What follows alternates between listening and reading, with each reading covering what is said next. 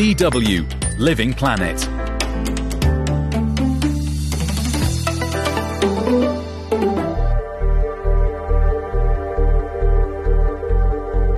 The past month has seen summer heat intensify in the Northern Hemisphere. Wildfires burn from Greece to Algeria to California, and climate scientists admit that even some of these extremes were beyond their predictions. In today's episode, we talk drought, heat, and fire, and what happens when that collides with mass tourism. We hear from Italians battling water shortages caused by a two year drought. La situazione è molto grave. Eh, ci sono numerosi. The situation is very serious. Many water sources in the area have completely or partially dried up. And we ask a sustainable tourism expert what the future looks like for summer holidays in Europe. Tourism is an interesting one because it does contribute a lot to global carbon emissions. And of course, it's actually quite exposed because tourism happens in places that are probably more vulnerable than others. All that coming up. This is Living Planet. I'm Charlie Shields.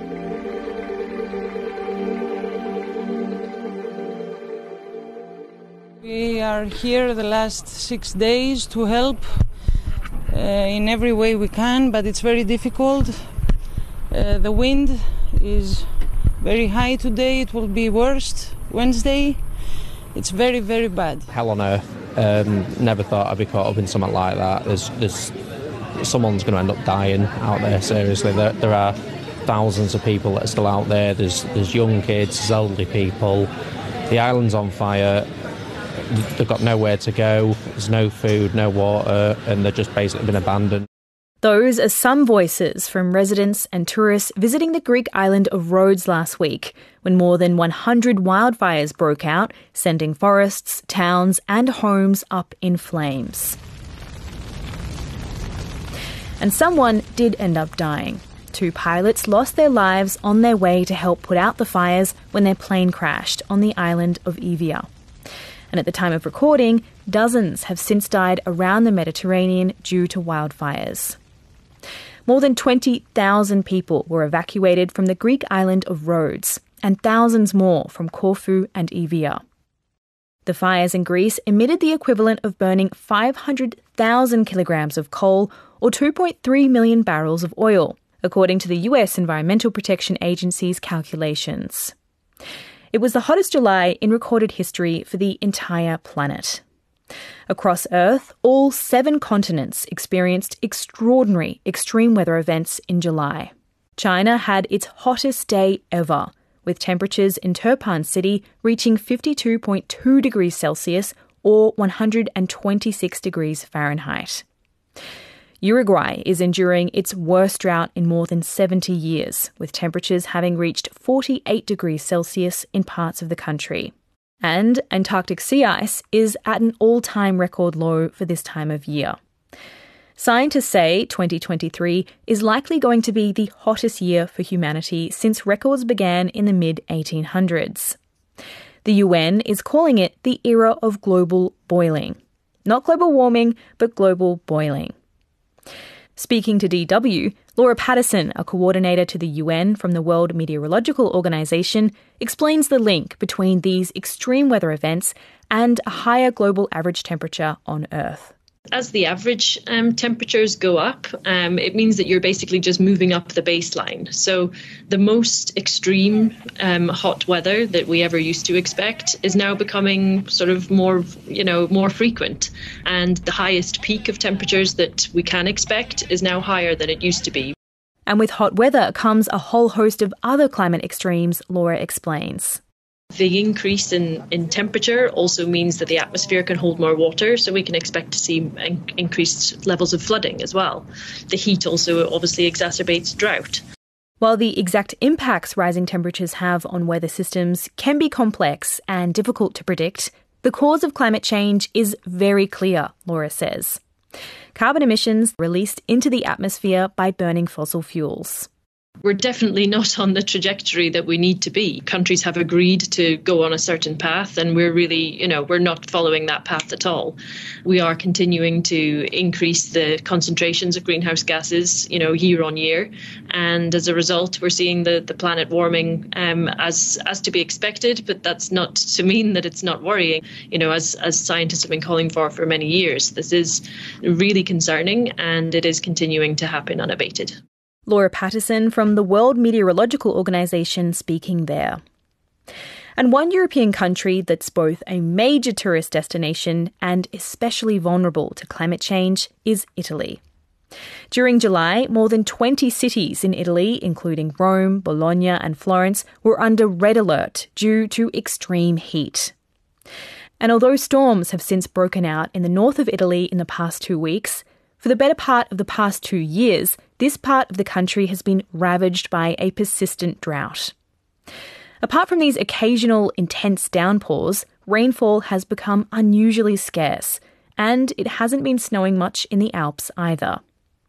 The result is extremely low water levels in the Piedmont and Lombardy regions.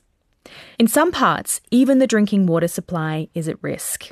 Angelo van Schaik brings us more on Italy's drought. It's 8 o'clock in the morning in Cuneo, and a water truck is being filled up at the city's fire department. It takes about 15 minutes to fill it with 8,000 litres.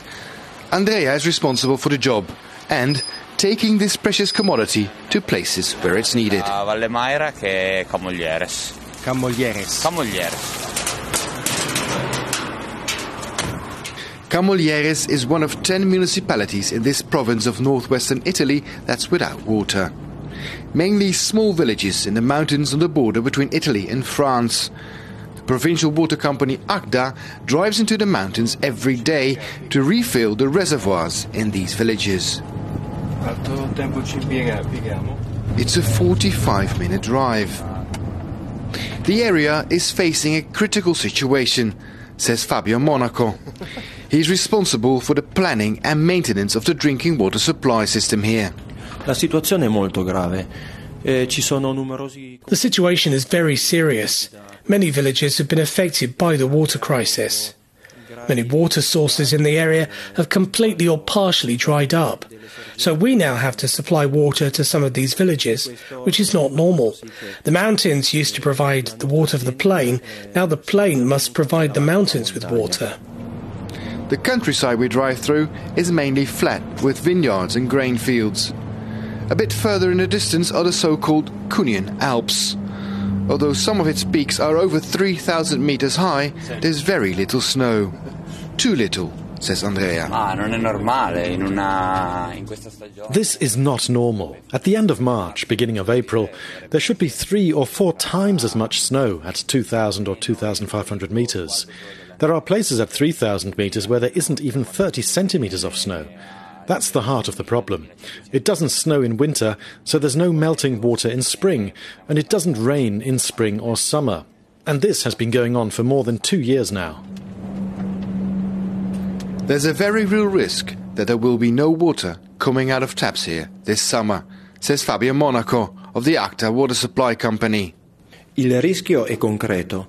Addirittura in... in fact, this is already the case in some villages. The springs have died up to such an extent that if we didn't go into the mountains with water tanks, those villages would be without water. And if the rain doesn't come, it's inevitable that more and more villages will depend on water trucks. Restrictions on the use of water have already been in place in most of this area's municipalities since last summer. Tap water may only be used for drinking, showering, and cooking. Washing your car or filling up your swimming pool is prohibited. Gino is preparing his hotel restaurant in Demonte, just outside Cuneo. He also has a swimming pool, but it's empty.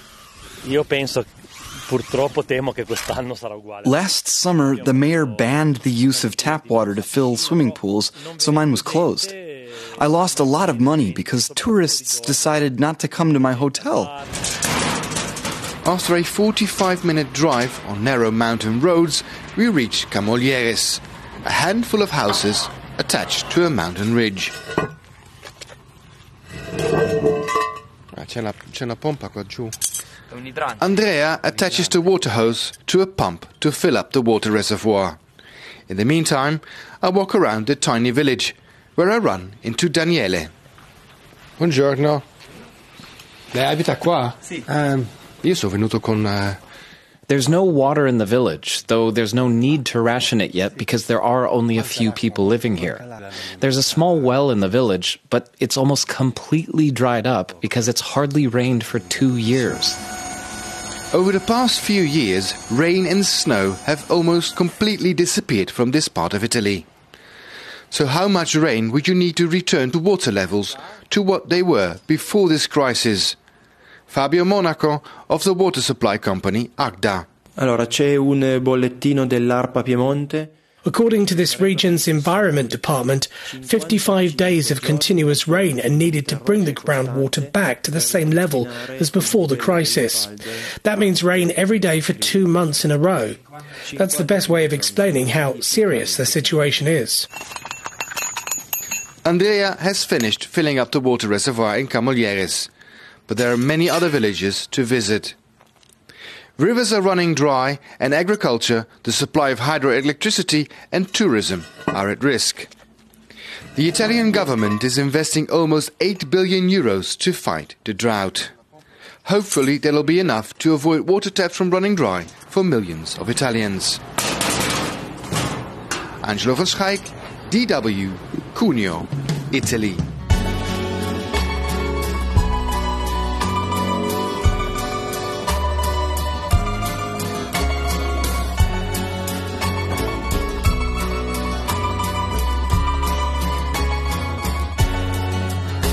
And just a reminder if you'd like to reach out to us, you can always email us at livingplanet at dw.com. We'd also love to hear your feedback on the show, so you can email us about it or you could leave us a rating and a review on whichever podcast platform you're using. I'm Charlie Shield in Germany. You're listening to DW's Living Planet. As we heard there in that report from Angelo, business owners in Italy, like those across the Mediterranean, are concerned about the impact of extreme weather on their ability to attract tourists. Southern Europe in summer is one of the world's most popular holiday destinations. It attracts millions of tourists every year. In fact, tourism accounts for 10% of the EU's total GDP. In Greece, it makes up one quarter of the GDP, and it provides one in five jobs. But the Mediterranean is also warming at a faster rate than most of the rest of the world. And it's increasingly becoming unlivable during summer months, let alone visitable. But despite the soaring temperatures and dangerous conditions, tourists still flocked to places like Italy and Greece this summer. Mass tourism and climate extremes certainly doesn't seem like a happy marriage. So, what's got to change? My name is uh, Susanne Becken. I'm a professor of sustainable tourism at Griffith University in Australia. Susanne Becken was also a contributing author for the fourth and fifth assessment reports of the Intergovernmental Panel on Climate Change, the world's foremost authority on global boiling. I spoke to Susanne on the line from her home in New Zealand about the link between going on a holiday and heating up the planet, and what needs to change for the better. First, though, this is what she had to say about the severity of the heat waves and the weather extremes we're seeing right now. I just about started to think. I mean, we we just don't have time to do more science. We know the science, and it's accelerating. And and if you ask the climate scientists that are really working on this deeply, they say some of the things we're seeing they they haven't even been in the models. To say, okay, we never actually included these types of scenarios because they seemed so implausible. And Susanne, Europe is clearly a hugely popular destination for tourists from all over the world during summer, especially countries like Spain, Portugal, Italy, Greece. And so far, these higher temperatures that we've been seeing don't seem to have deterred people. But do you think that that's going to change as these summers become hotter and more unbearable and we see horrific events such as these wildfires? I, I do think, and a little bit of change has happened, but I think, and look, I grew up in Germany myself, and my dad always had this funny saying. He said, My car only drives south. Like, you could not get him to go on a holiday north, it would only be south. And I think you know we're hardwired to go to italy spain greece that's just it's just a summer holiday and and exactly in search for warmer temperatures and then it has actually i mean i when i started this research say 20 years ago. So we did look at some of these patterns and say, okay, people might start to think, you know, avoid August. And it has happened that the, the shoulder seasons are becoming more popular. Um, but August is still busy, as we see. I mean, it's just because of the overall growth of tourism. But, you know, it's been summer after summer where it started to get quite hot in places, just that this year really tops it. So I think people will start to think, especially when you have maybe vulnerable people you know, elderly or with children, do you want to do that? Maybe maybe the car has to drive north, you know, and and there has been a bit of an uptick in in holidays, uh, you know, in in the north of Germany or Denmark. So so I do think this the scenes that we're seeing now it's going beyond just a bit of discomfort. It's really when potentially your life is at risk. That that's a different matter. And are European countries especially those in the Mediterranean, which are warming at a faster rate than most of the rest of the world, are they doing anything special to protect tourists from extreme heat or to mitigate the impact on tourism infrastructure? So, I mean, there have been some that have tried to, you know, diversify away from the beach tourism. Of course, have special offers. I mean, Mallorca, for example, of course, very popular with with um, cycling tourists, you know, in spring or autumn. Um, there's quite a bit of effort going into sort of food tourism, agricultural tourism, but there's sort of more the niche markets at this point, and the mass tourism is still that classic summer um, product. Um, I think my, my main concern is also just that how risk management and, and disaster response which which is not there. In fact, in most countries, um, tourism is a kind of positive, happy industry. It's always been a struggle, and, and I've done some research on that, on trying to sort of get more risk and disaster management into tourism in contingency planning. And, and of course, it costs money, and the system so works on efficiency and price. You know, the classic Saturday in, Saturday out, it's all very tight. Um, you know, once you start building in, or you even say, well, we've got a limit a carrying capacity on the island. We can't take more than X people. Well, then the price will go up. And I think going forward, um, that's something that the tourism industry has to consider a little bit more. Right. And I suppose the argument against raising prices on transport and accommodation and food and all the rest of it would be that that could price out people on lower incomes and therefore only be accessible to people who are earning more money.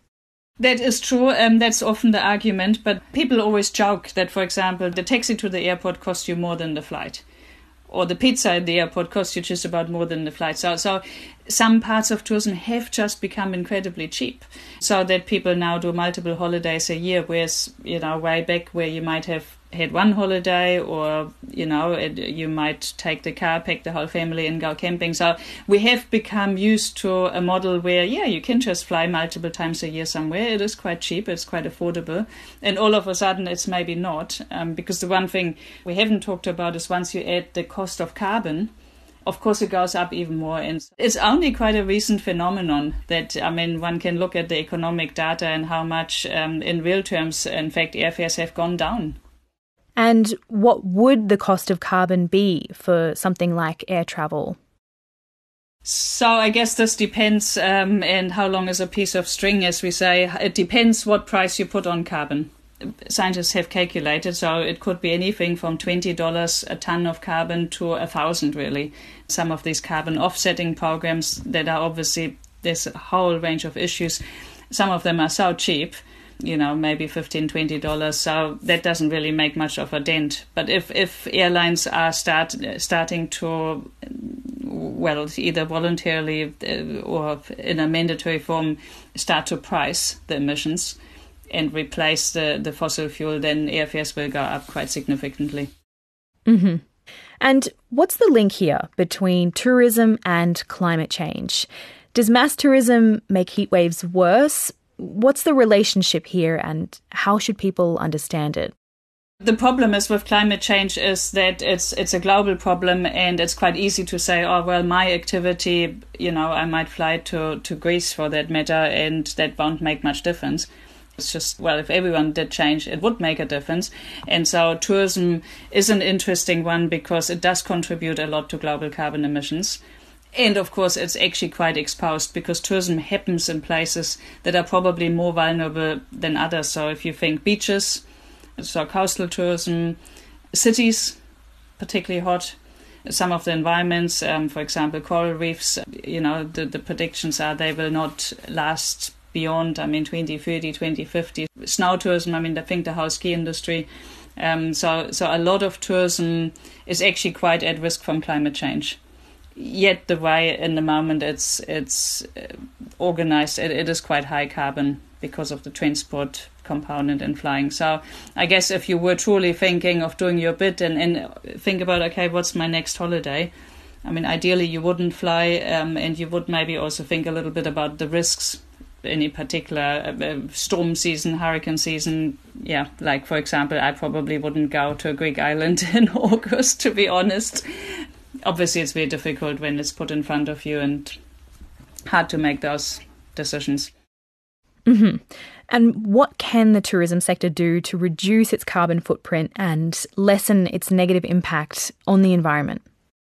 So yeah, there's a whole bunch of things that can be done, and, and some do them, but many don't. It's uh, on the sustainability front, um, obviously saving energy where possible, and I think. For example, the prices, the energy cost has definitely helped that along. Um, but there's still a lot of inefficiency in, in hotels in particular.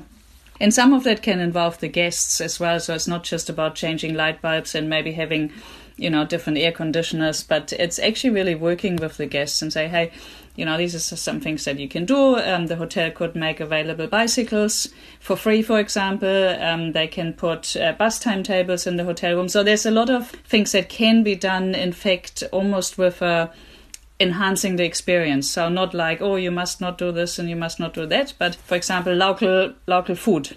You know, here's some fresh fresh produce from from the local surroundings. Here's these things you can do. So so there's a lot of potential that actually is quite unexplored. Um, same around water efficiency. And then I guess on the safety side, um, again, maybe thinking about, well, definitely having some disaster plans in place. Um, not all businesses do. You know, what do I do? How do I mean? There's some basic stuff that you need for compliance to evacuate your guests, but really looking at the weather forecast, having good communication with the visitors, starting to really think about your property um, shade, green space. You know, maybe those water features. So it's not just about providing a bed I was in Rome in early June and I was really struck by the lack of greenery and shade. It seemed like there were barely any trees or shelters to take respite under, and it was so hot and overwhelming. So it's hard to imagine what it's like now during these peak summer months. Absolutely. And I think, I, I do think many cities are starting to realize that you know, needing that sort of green space. Um, and that's not just for the heat, but even the the flash flood. I mean, we had it in Auckland um, earlier in the year. It was just phenomenal flooding. And so now the, the, the, new word is sort of the sponge city that soaks up the water. We've built the cities in ways that it's typically sort of four degrees warmer in the city than around it. And it becomes just inhospitable for people. I've seen the images from from Rome um, and um, Acropolis and Athens, and for some, it's it's probably a serious health risk. Susanne Becken, thank you so much for your time and for joining us on Living Planet today. Great, thanks for having me.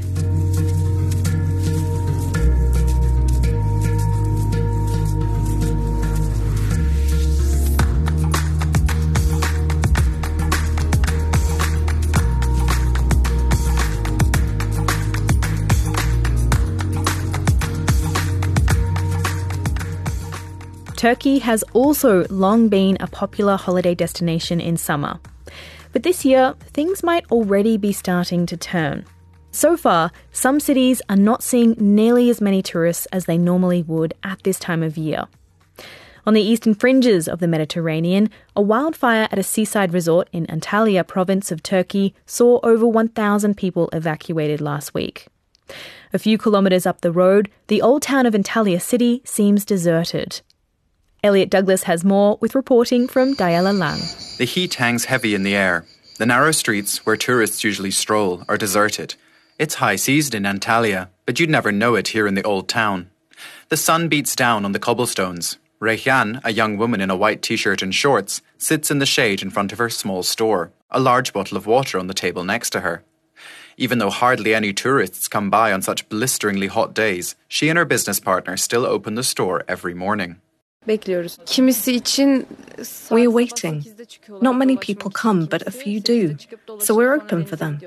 Some stroll by in the morning at 8 before going to the sea. For them, we are here. Even if it's hot, we wait. olursa önlemimizi alıyoruz her türlü. Sıcak olsa bile bekliyoruz. And so they wait all day long. Siestas are not part of the local culture here. Rayhan has found her own strategy for coping when temperatures in the shade reach 40 degrees Celsius or 104 degrees Fahrenheit. Sıcaklıktan çok şikayetçi olmadan If I keep complaining about the temperatures and the heat, it doesn't make time go any quicker. And then I find all I do is complain. That's why, yes, it's very hot, but I'm pretending it's normal weather. davranıyorum sanki. Almost every one of the small houses here in the old town has a store on the first floor carpet dealers, souvenir stores, custom tailors.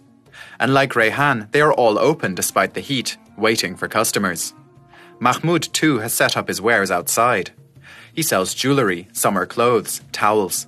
Bags in bright colours hang on the stone wall opposite his store. Yeni gelen iş, insanlar için zorluk bayağı For the people who visit Antalya, it is very difficult.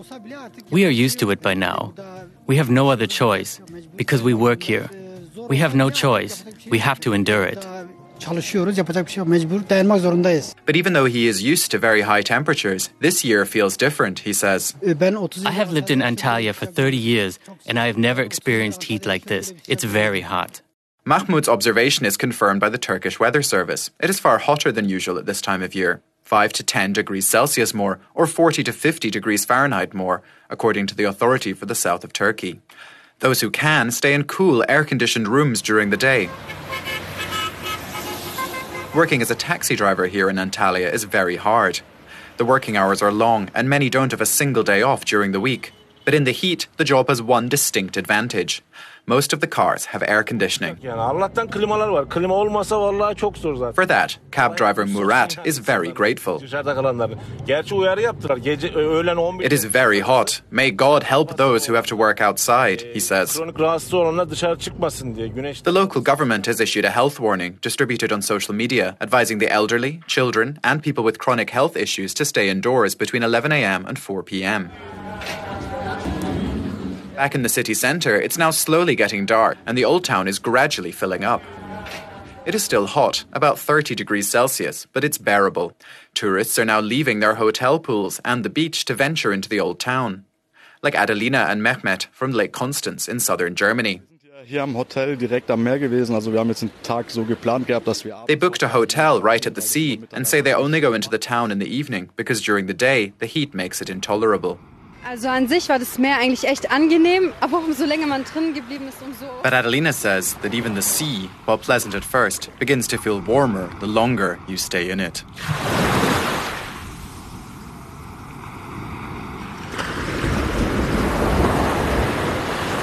Elliot Douglas presenting that report from Dayala Lang.